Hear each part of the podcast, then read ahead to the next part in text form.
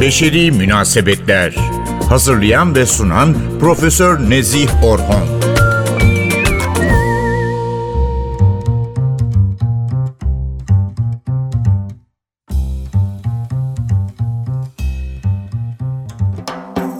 Merhaba değerli N T V Radyo dinleyicileri.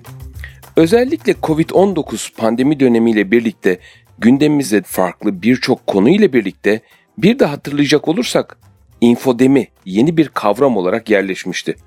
İnfodemi en kısa ifadeyle yalan, yanlış ya da çarpıtılmış bilgilerin, içeriklerin ve paylaşımların dolaşıma girmesi ve insanların doğru olmayan içeriklerin ve bilgilerin etkisi altında kalması ile ilgili bir kavramdı.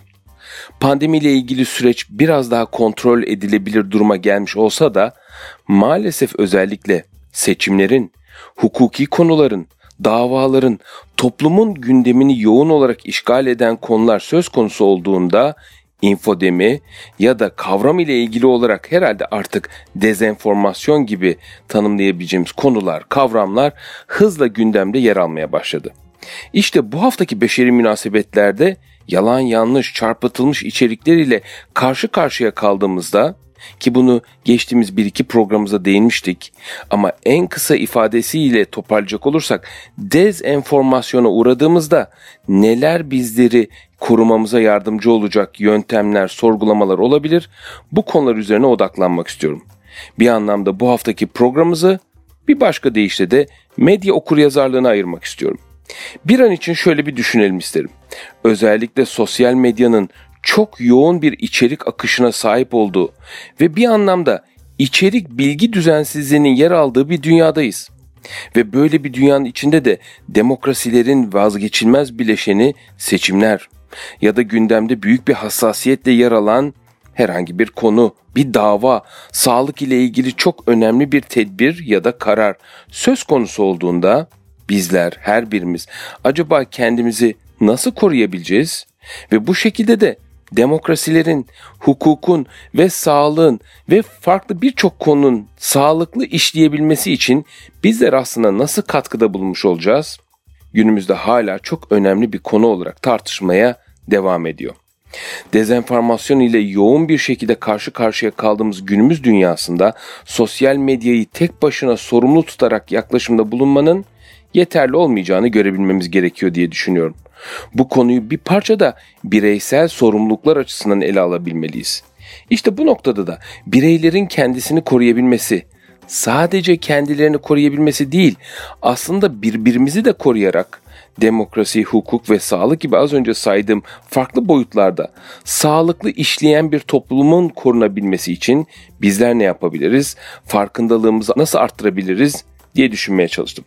Elbette dezenformasyon ile mücadelede özellikle son dönemde gündemde çok yoğun şekilde tartışmaların yer aldığını ve özellikle farklı kaynakların geliştirildiğini, yöntemlerin geliştirildiğini biliyoruz. Ben de bu konuda güncel, son dönem çalışmalar neler diye araştırırken Amerika Birleşik Devletleri'nde Mississippi State Üniversitesi öğretim üyesi ve aynı zamanda da sosyal psikoloji profesörü Colin Sinclair'in çalışmalarına denk gelmiş oldum. Herhalde en kısa ifadeyle de araştırmaların sonunda da dezenformasyona karşı bireysel güçlenmemiz ve savunmamız için on maddelik bir menü ile karşınızdayım demeliyim. İsterseniz hızla da birlikte bu maddeleri incelemeye başlayalım. Birinci maddemiz, karşılaştığımız içeriklerin duygularımız ile kurduğu bağ üzerine. Kendimize şöyle bir soru soralım isterim. Okuduğumuz ya da izlediğimiz bir içerik ya da haber acaba aniden sinirlenmemize, korkmamıza ya da garip bir rahatsızlık diye tanımlayabileceğimiz bir hisse neden olmuş olabilir mi?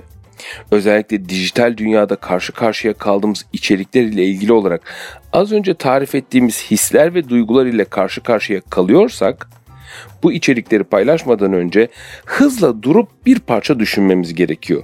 Kısacası hemen atlamamalıyız. Burada aklımızda tutmamız gereken o içeriğin orada hala durması ile ilgili. Biz doğrulamamızı yaptıktan sonra eğer hala istiyorsak paylaşmaya devam edebiliriz. Buradan şöyle bir sonucu çıkarabiliriz diye düşünüyorum. Eğer bir içeriğe karşı aniden ısındığımızı düşünüyorsak, hani bu biraz alev almak diyelim, soğumak için bir parça zaman verip sonra ne yapmak istiyorsak öyle hareket etmeliyiz. İkinci kontrol sorumuz da yine hislerimiz ile ilgili olduğunu ama bu defa farklı bir durumun söz konusu olduğunu söylemeliyim. Karşı karşıya kaldığımız içerikler bizi iyi hissettirdi mi diye sormalıyız.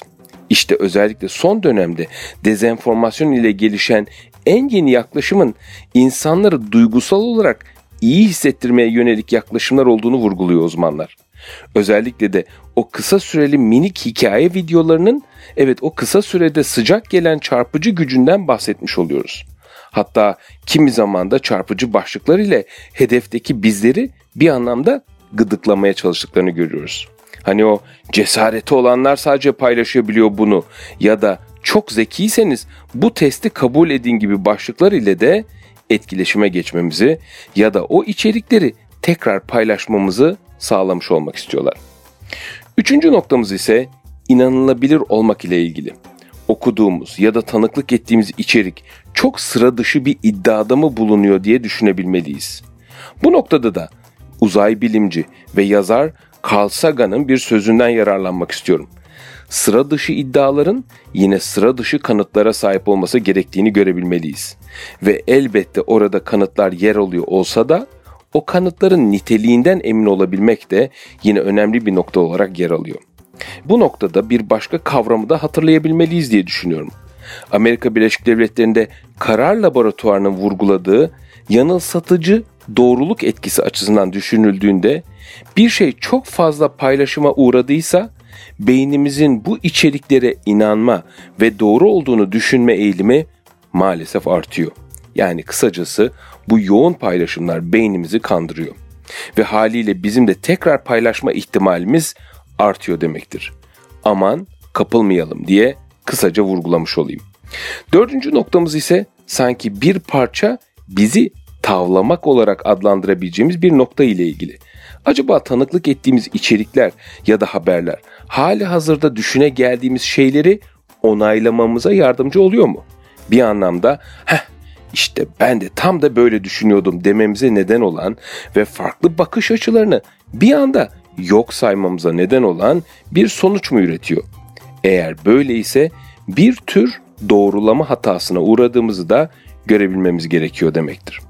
Beşinci sırada allama pullama denen bir boyut yer alıyor. Sanki zorla bir şeyi satmaya çalışırmış gibi farklı biçimlerde ya da boyutlarda yazılar, özellikle renklendirilmiş başlıklar ya da dikkati çekmek amacıyla çok abartılı şekilde kurgulanmış görseller, videolar söz konusu ise burada bir an durup düşünmemiz gerekiyor demektir.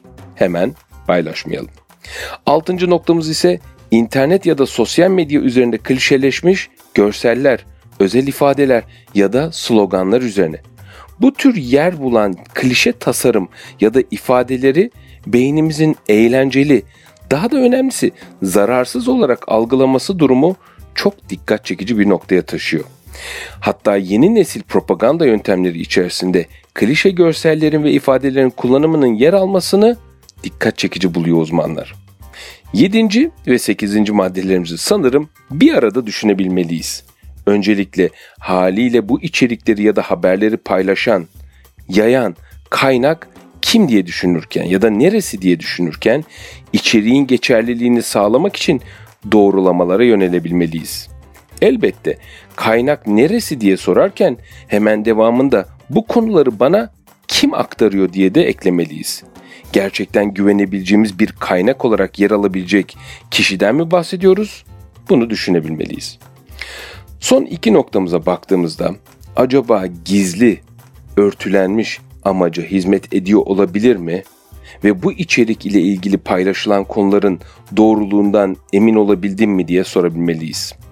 Anlaşılacağı üzere dezenformasyonun ya da infodemi sağlıkla ilgili olduğunda nasıl tarif edersek edelim, çabamız kendimizi korurken toplumumuzu korumak üzere yer bulan bir medya okuryazarlığı yaklaşımı sergilemek olduğunu hatırlayabilmeliyiz. Beşeri münasebetlerin sonunda biraz geçmişe gidiyoruz. Belinda Carlisle'ı dinliyoruz. Heaven is a place on earth. Herkese sağlıklı ve mutlu günler diliyorum. Sevgilerimle.